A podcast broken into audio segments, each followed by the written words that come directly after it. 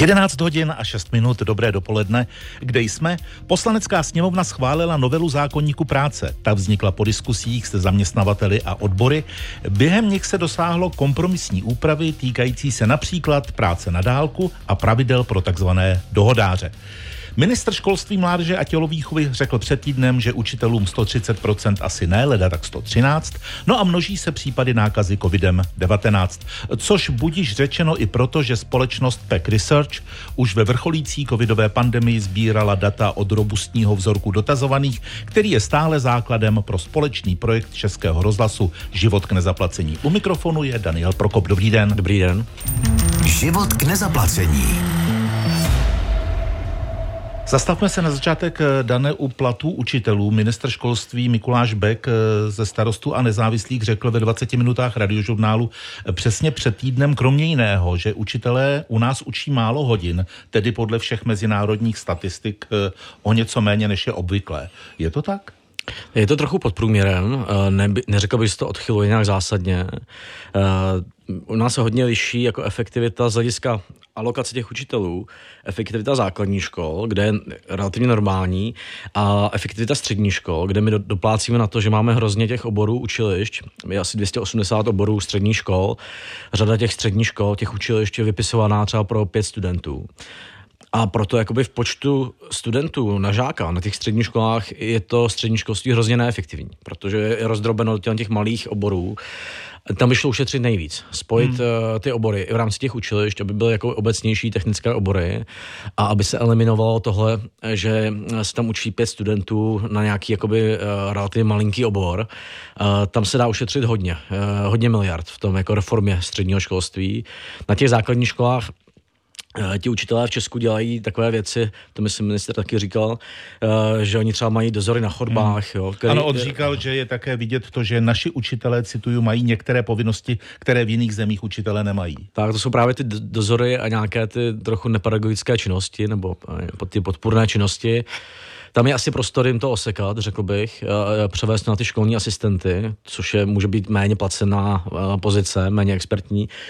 A zároveň já bych se zaměřil na to, že máme, my máme hodně malé školy. V průměru eh, velikost školy je kolem 250 žáků, ale velká část těch škol je pod 100 nebo pod 150 žáků což už je hodně malá škola na to, aby se vůbec dala dobře řídit, protože uh, je těžké mít, na tyhle ty malé školy často nemají ty školní psychologie, hmm. nemají vlastně jakoby, od, mají často nekvalifikovanou výuku a podobně.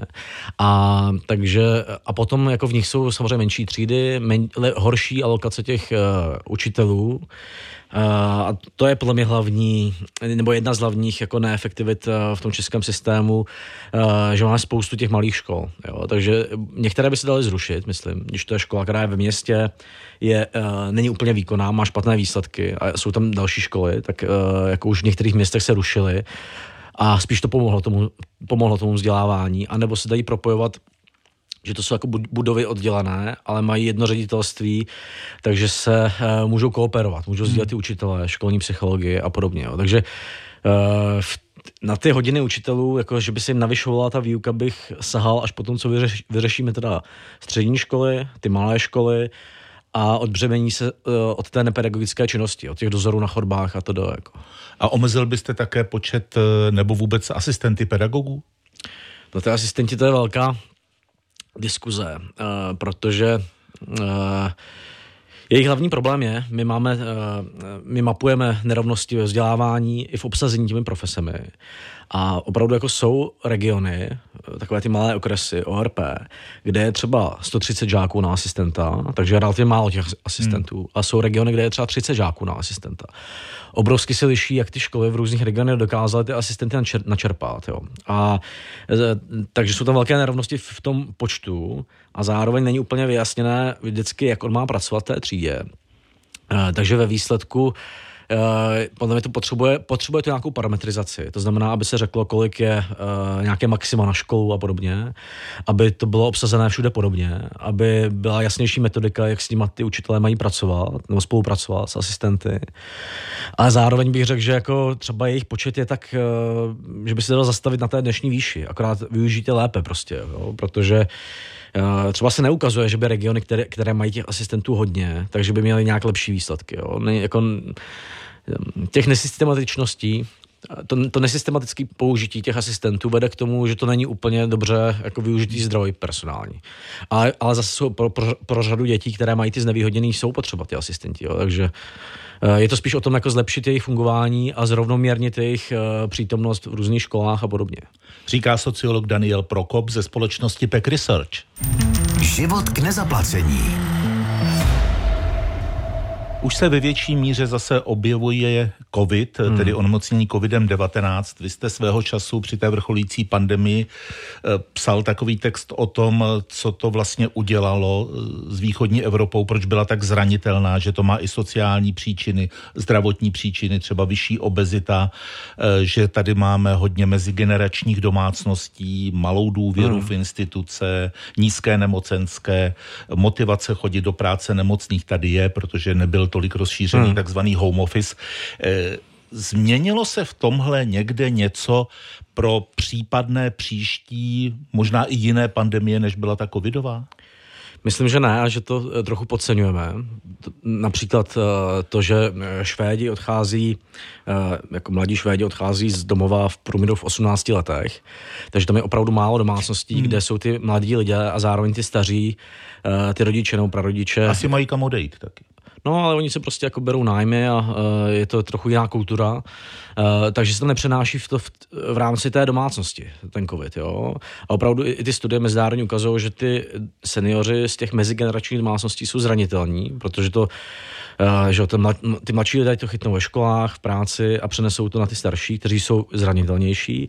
A východní Evropa a potom taky takové to středomoří, uh, tam ten, u nás odchází děti v průměru ve 27 letech, nebo mladí lidé, uh, ale někde i ve 30 jo, v průměru, takže tam je víc těch mezigeneračních domácností, víc jsme na pracovištích, protože tady hodně lidí pracuje v průmyslu, jak se říkal, máme malé ty nemocenské, takže nám tam v tom výzkumu říkalo 50% lidí, že vlastně v době, kdy mělo ty symptomy covidu nebo chřipky, eh, nějakého onemocnění, tak chodilo do práce. A tahle, jako, ta směs eh, je stejná v podstatě ve všech zemích té východní Evropy, kde byla ta umrtnost dvojnásobná oproti západu. Jo. Takže trošku podceňujeme, nakolik eh, to šíření té epidemie je dané těmi sociálními faktory hmm. té společnosti. A myslím si, že se nezměnilo skoro nic z těchto faktorů, jo. takže by to proběhlo dost podobně, nějaká nová epidemie. Hmm. Naopak zdá se, že třeba obezních dětí přibylo. Tak no, tam jde o to, jestli jsou ta obezita lidí nad 55 let, eh, kteří jsou jako zároveň zranitelní z hlediska toho věku, jo. takže uh, tam jsme na tom taky jako spíš hůře. My jsme patříme mezi státy, které mají spíš nadprůměrnou jakoby nadváhu, obezitu. Uh, jo, mimochodem, mimo jiné, protože jako díky tomu životnímu stylu, ale díky tomu, že je to velká konzumace těch slazených nápojů. To je taková jako věc, která Eh, daň na slazené nápoje už existuje hmm. asi v 50 zemích světa. Existuje v Polsku, v Maďarsku, v Estonsku. Měli bychom trošku, podle mě, v té politice eh, jako se zabývat méně danit práci, více danit tyhle věci, které můžou omezit uh, jako ty negativní zvyky. Já vím, že to je ne, já eh, jenom no. přemýšlím, že na druhou stranu se zase ty slazené nápoje teď obtížněji pijí, protože uh, jsou i někteří vysoce postavení politici, kteří se nedokážou napít z té Jo, jo, s, s, Takže je to s, vlastně tím víčkem. zdravý prospěšný. Možná, možná prostě ex-premiér Babiš pomohl prostě uh, tím, že ukázal těm lidem, že se toho nedá pít už z té nové lahve, ale, ale jako vážněji opravdu třeba ta daň na slazené nápoje, vede k tomu, když je dobře udělaná, že ty producenti omezují ten cukr v těch hmm. nápojích, aby se dostali do těch nižších sazeb a pomůže to redukovat obezitu. Jo. Takže měli bychom se v přípravě na ty nové eh, krize a na ty nové epidemie zabývat tím, jak zlepšit ten sociální systém, aby se lidi nebáli, když máte nemocné dítě, tak jedna z těch motivací, jakoby, eh, že ho posadou do školky, je, že nejdete na to ošetřovné. Jo. Když jdete na ošetřovné, to jsou problémy se zaměstnavatelem, klesne vám plat na 60% a podobně. Tak jako jak udělat ten systém sociální, tak aby to motivoval ty lidi, když jsou nemocní, zůstat doma. Zejména v té epidemii teda.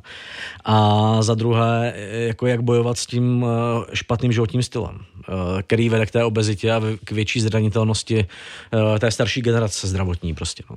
Daniel Prokop. Pojďme teď od covidu k dalšímu tématu. Život k nezaplacení. A tím tématem je novela zákonníku práce. Minule, Danieli, když jsem vám řekl, co zákonník práce, tak vy jste řekl, že kvůli tomu rozhodně nikoliv nespíte, takže se neprobouzíte s myšlenkou na zákonník práce. No, teď už trochu ano. Teďka se bojím, občas je taková jakože eh, ty experti, že něco navrhují a potom ta realizace je taková, že si říkáte vůbec, že jsme o tom mluvili. Eh, což se týká, teďka je příklad, myslím si, těch dohod o provedení práce, kde je to, je to DPH no. nebo DPP? DPP. Dohoda o pracovní činnosti. Tak, pracovní, DP. to je DPČ. DPČ DPP je dohoda, dohoda o provedení, provedení práce, práce. Máte pravdu. Tam je to tak, že se v tomhle chystá změna, aby se zamezilo jejich eh, stále vysoké kumulaci těch různých dohod a eh, má to nějaké limity na jednu DPP a celek DPP na měsíc. A to, když člověk překročí, tak co? Tak dneska vlastně můžete mít uh, dohodu do 10 tisíc korun měsíčně a platíte z ní jenom 15% tu srážkovou daň a neplatíte zdravotní sociální odvody. Takže jako někdo má uh, asi možná i většina lidí, to nikdo neví právě, má jednu třeba tu DPP, nějaký studenti a podobně, ale můžete mít třeba od čtyřech uh, zaměstnavatelů vydělat si tím průměrnou mzdu bez toho, abyste platil, no, platila odvody. A teďka v těch dohodách, které vlastně jako proč oni existují, jo? proč my hodně daníme práci v těch uh, úvazcích, tak máme díru, kterou se dá obcházet. Jo? Taková typická česká věc, že, že máte ten systém špatný, tak tam uděláte díry, kterými se to dá obejít, aby nebyly naštvaní ty lidé. Jo? Uh, takže uh, těma těma dohodama podlimitníma uh, se vyplatí asi 50 miliard korun ročně. Už jsou to jako velké peníze na to, aby ten stát zkoumal, jak to je vlastně využívané. Jo? Jestli to jsou fakt ty studenti a důchodci, nebo jsou to ty kumulace dohod, že máte 4 a 5 až 5. A my jsme tam navrhovali, ať to začne registrovat stát, ty dohody, protože on neví. Český hmm. stát nevěděl, kdo má ty dohody, jestli jich má člověk pět a podobně. No oni jako vlastně udělali opatření, že budou limity na to, kolik si tou dohodou můžete vydělat. Jak jste říkal, jednou, to je mm. kolem 10 tisíc, možná se to vzroste, to nevím. A pak celkově. A, a celkově, a to, to bude 17 tisíc. Ale čeho já se bojím, je za A teda, jestli tam nebo nějaká velká administrativa pro firmy, uh, kde to registrovat, hmm. tak to nevím. Kdo mi to bude hlídat? To by měl zaměstnavatel, registrovat. Jo. A teďka jako máte jich víc, je zaměstnavatelů, takže první tam dá tu za těch 10 tisíc, druhý tam dá taky za 10 třeba nebo za 8 tisíc a vy jste překročil ten limit těch 17 tisíc. A teďka pravděpodobně to bude tak, jestli to chápu, že budete muset doplatit ty odvody, jako byste byl zaměstnán. Hmm. Vy i ten zaměstnavatel. Jako by to byl hlavní pracovní tak. poměr. Vy i ten zaměstnavatel. A to je jako hrozný problém, že? protože když máte dva ty zaměstnavatele, tak, tak, ten, první, tak ten první nevěděl, že budete mít další. Ale budete muset doplatit. A vy taky, jo. Takže bude hodně administrativy s tím, jako dohledávání těch případů, budou hodně jako eh, firm i lidí zklamaný, že to musí doplácet, byť ten člověk by to měl vědět, že jich má víc, ale ty zaměstnavatele to vědět nemusí, jo. Uh, může to jako poslat eh, hodně lidi překvapit, když si viděli ty dohody 17 tisíc, tak z toho vlastně potom musí doplatit asi 7800, což, nebo zhruba, jako by to byla hmm. minimální mzda. Uh, tak je to systém, který povede podle mě k jako velké složitosti a k tomu, jestli bude udělaný takhle teda, že se budou vlastně bát ty firmy uh, i ti lidé ty dohody jako využívat, proto aby nepřekročili omylem ty limity a že se, uh, že, že půjdeme dál, než uh, co bylo záměrem. Záměrem bylo omezit tu kumulaci. Jo. Měl by to podle mě stát prvně proskoumat, potom udělat ty řešení, podle toho, jestli ta kumulace vůbec existuje nějak. Jo. A za druhé, vlastně vrátit se k té příčině. Proč, proč existují ty dohody? No, protože v Česku máte hodně daněné ty nízké platy, ty nízké úvazky a neexistuje systém, který by třeba dokázal stu, u studenta říct, že bude mít jako snížené odvody. Bude mít normálně ten uh, pracovní úvazek klasický, ale snížené odvody, proč je student. Jo? Nějak výrazně. Teďka to trošku ministerstvo práce sociálních věcí zavedlo těch částečných úvazků, ale prostě tohle je nástroj. Udělat nějaké zvýhodnění pro cílové skupiny v rámci toho normálního úvazku. Ne udělat jako úplně paralelní uh, systém, který to obchází. A nebo alternativa v Německu mají takzvané mini, mini jobs, tomu říkají. Co to je? to je, že máte jako, když máte omezenou, něco jako to DPP, eh, práci omezeného rozsahu, nemáte tam tu ochranu na tom pracovním trhu tak velkou, že vás jako nemůžou, máte tři měsíce, eh, když vás vyhodí, tak to, ne, to nemáte tam ty výhody, ale není to tak, že by tam nebyly žádné odvody, jenom nějakých prvních eh, třeba třeba půl tisíce korun, je nezatíženo. A, z, a z, takže máte normální úvazek, je méně chráněný, nějaké má limitace, kolik s tím můžete vydělat a prvních třeba půl tisíce třeba máte e, nezatíženou odvody. Hmm. Takže platíte menší ty odvody. Jo. A tohle to jsou mnohem lepší systémy, jak to zohlednit, jak udělat nějaký pracovní úvazek, který je pro ty studenty, důchodce, matky na, eh, na, na eh, rodičovské a podobně, aby si mohli vydělat nějakou jako částečnou prací a neplatit tolik odvodů, tak to zahrnout do toho systému. Ne udělat dohodu o provedení práce, z které se neplatí nic a zkoumat, jo, a když to překročíte o jednu korunu, tak zaplatíte najednou jako tisíce korun za tu chybu. Jo. Takže tam já si myslím, že jdem směrem, který eh, je jako systémově špatný. Místo, aby jsme opravili tu, tu základní chybu, tak nějak limitujeme využívání té alternativní cesty. Jo. Tak uh, No, tak doufejme, že to nebude tak eh, negativní, jak jsem říkal, ale bojím se toho, že eh, tam vyrábíme zbytečnou administrativní uh, zátěž trošku. No. To je ten největší problém, že vzniká nadměrná nebo ten, ještě větší administrativní zátěž. To a není to jeden, úplně spravedlivé. To je jeden problém a druhý problém je, jako, že když ten první zaměstnavatel dá někomu dohodu za 10 tisíc a ten hmm. zaměstnanec to překročí u druhého zaměstnavatele, tu kumulativní,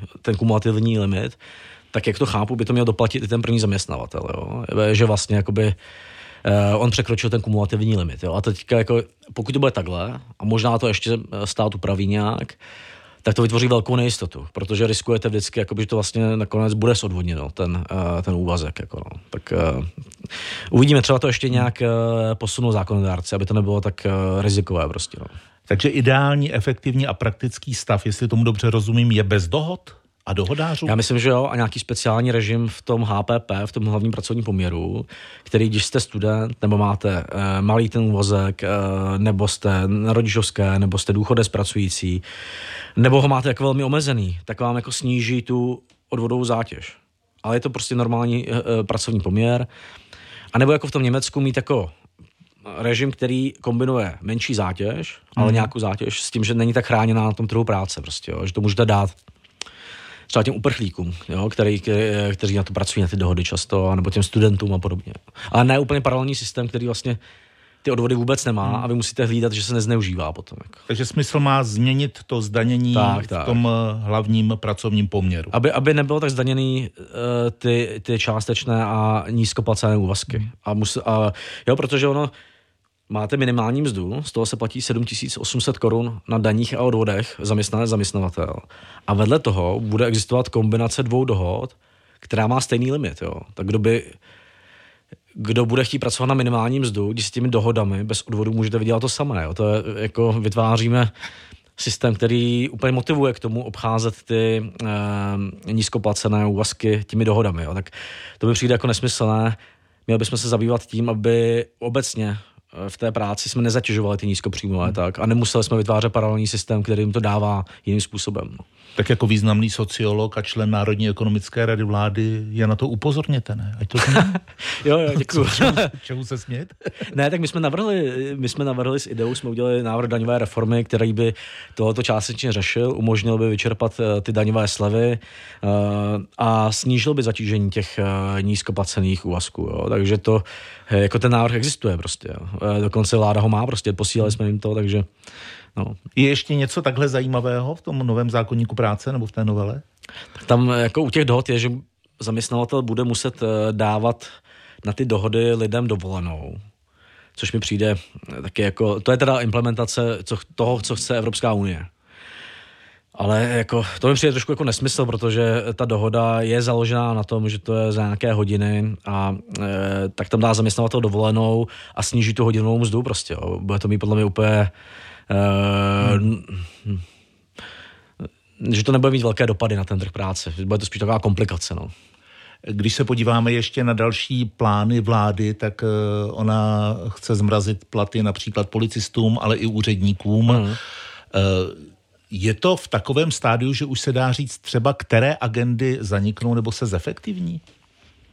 To myslím, že já to, takhle, já to znám v tom školství, diskut, znám to v, eh, v těch sociální oblasti, kde se dá ušetřit eh, hodně na nějaké limitaci příspěvku na bydlení a podobně, jako miliardy korun. Dneska už ty náklady jsou opravdu velké v tom příspěvku. Eh, ve školství tam se bavíme o těch agendách, že by se dali snížit tím, že ty školy víc spolupracují v tom území, U těch policistů nevím, jestli ty agendy jsou promyšlené, které zaniknou. Já teda jako osobně bych se možná víc než těmi platy zabýval těmi výsluhami, které dostává ten policista a další, jako členové celní uh, zprávy a uh, ve věznicích ostraha, které dostávají potom uh, co oslouží nějaké roky, což by ty výsluhy by měly existovat, ale je otázka, jestli jsou dneska nastaveny správně, protože oni vycházejí z toho, jaký jste měl plat v době toho služebního poměru a mají je největší lidé, kteří pracovali v tom managementu a v těch vrcholných pozicích. Uh, není to, že by to nějak reflektovalo třeba nebezpečnost té práce nebo nějakou jako fyzickou zátěž v té práci. Tam myslím, že jako přestrukturováním těch výsluh, aby reflektovali právě třeba tu fyzickou zátěž nebo psychickou a podobně a ne ten předchozí plat, tak by se dalo ušetřit dost miliard a zároveň, eh, zároveň možná nešetřit na těch, tolik na těch současných platech prostě, jo, protože potřebujete, aby tam ty hmm. lidi pracovali, eh, aby tam chodili, jo, tak no. Aby byli kvalifikovaní, tak, aby je to no. bavilo. A... a na druhou stranu, eh, na druhou stranu, jak se říkal ty učitele, to už jsme tady říkali před půl rokem, když se to schválilo. Hmm. Těch 130% je fiktivní číslo, protože v tom zákoně není psané, ke kterému, základu, ke jakému základu se to vztahuje. Hmm. Takže bude to 113, Lepší by bylo říct, bude to 115 a držet to podle současného roku a být upřímný, podle mě. Říká pravidelný host projektu Život k nezaplacení sociolog Daniel Prokop. Děkuji za dnešní rozhovor, těším se na příští. Díky. Naslyšenou.